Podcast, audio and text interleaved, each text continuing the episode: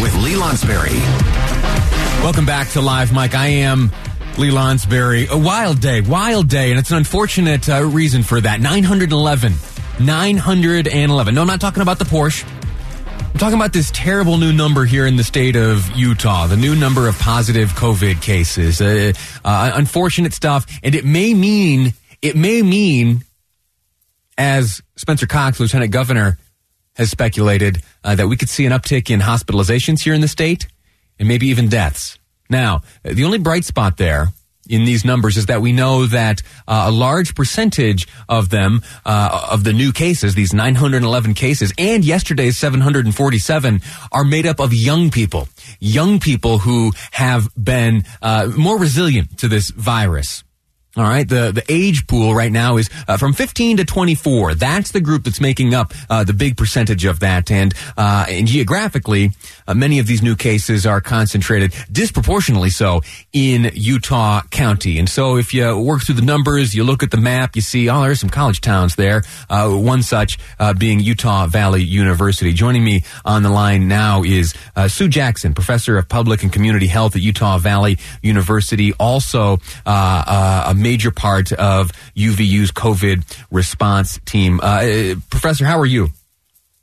I'm doing well. How are you? Uh, I'm all right. You hear these new numbers. You you you're aware of the the realities and the high concentration of cases stemming from uh, Utah County and likely among college communities. Uh, how is UVU faring? Is faring fairly well. I would say I'm more worried about my community than I am about the campus. Uh, I'm tracking the cases by campus, and we have a lot of protocols set in place where we're watching to see if we have case clusters. So I'm looking at every single classroom to see how many positive cases we have in a single classroom. And so far, I feel okay about it. The cases are not as high as they could be, and we're not having to shut down very many classes or move them to a remote format at this point yet. So I actually feel like UVU is doing okay despite the county uh, numbers and uh, the, the way that it looks. If you look at, say, the statewide numbers and the county numbers, has there been a proportionate increase at UVU, or are you bucking the, the, the county trend? We have seen an increase at UVU. Um, we are relying on self-report data and then uh, cases that come in from the Utah County Health Department. So there may be cases that we're missing that are affiliated with UVU, but we have not seen yet. Uh, but we have seen a little bit of an increase, uh, but we're not averaging hundreds of students every day. I was in a class yesterday and the students were guessing that we've had thousands of cases at UVU. We're not there. Um, we're seeing a handful of cases every day, maybe as high as 14 new positive cases in a single day, but it's not uh, a dramatic mm. increase. Uh, as an epidemiologist, I'm not um, sir- the sirens are not going off yet as I look at this. I'm okay still with what the numbers look like. Uh, forgive my ignorance. Uh, total student body, how big is how big is the school right now? Uh, we have about 38,000 enrolled, I think, for fall semester.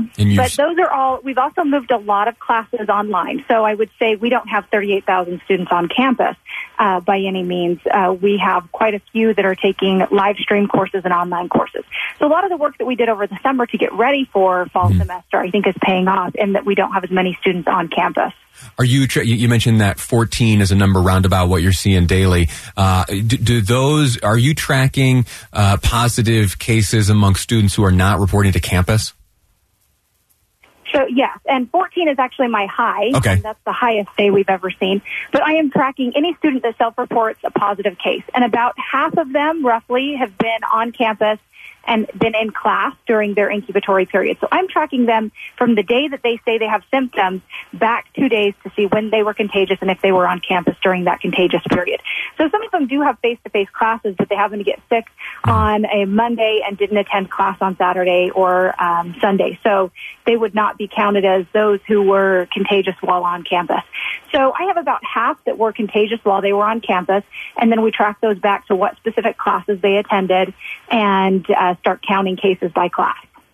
Are, are, you and the, the COVID response team there for Utah Valley University? Are you are you considering changes to protocol or procedure as you see what's happening uh, in other portions of the county, or are you relying on, on your own data to, to, to steer your own course?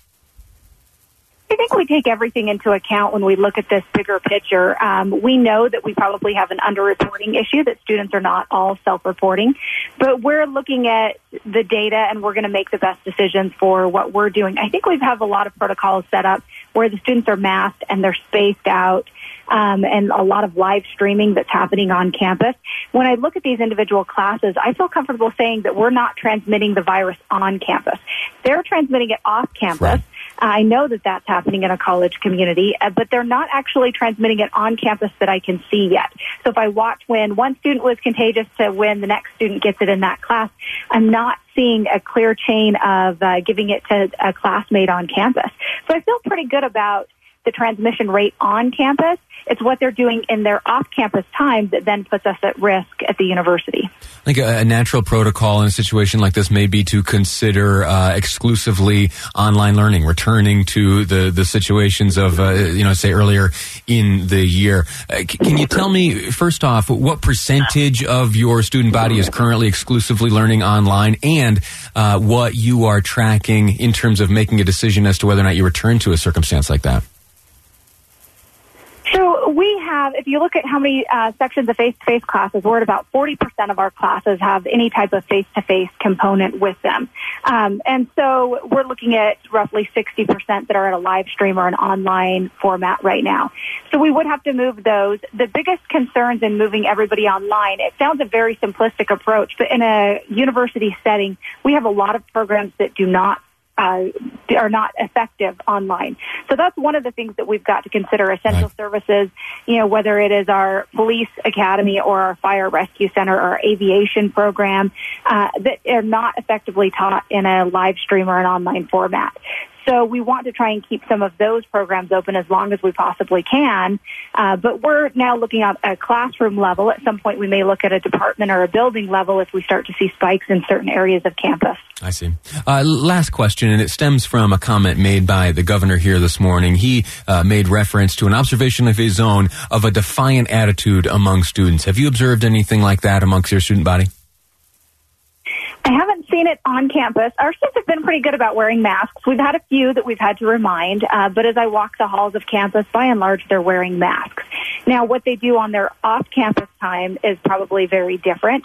Um, I've heard a lot of defiance in Utah County in general. Just living here, I've heard people that uh, are not on board with mask wearing and social distancing and keeping crowds down. Uh, but I haven't seen any protests on campus, any uh, anybody trying to uh, make a scene over mask wearing or complying to the standards that we have now.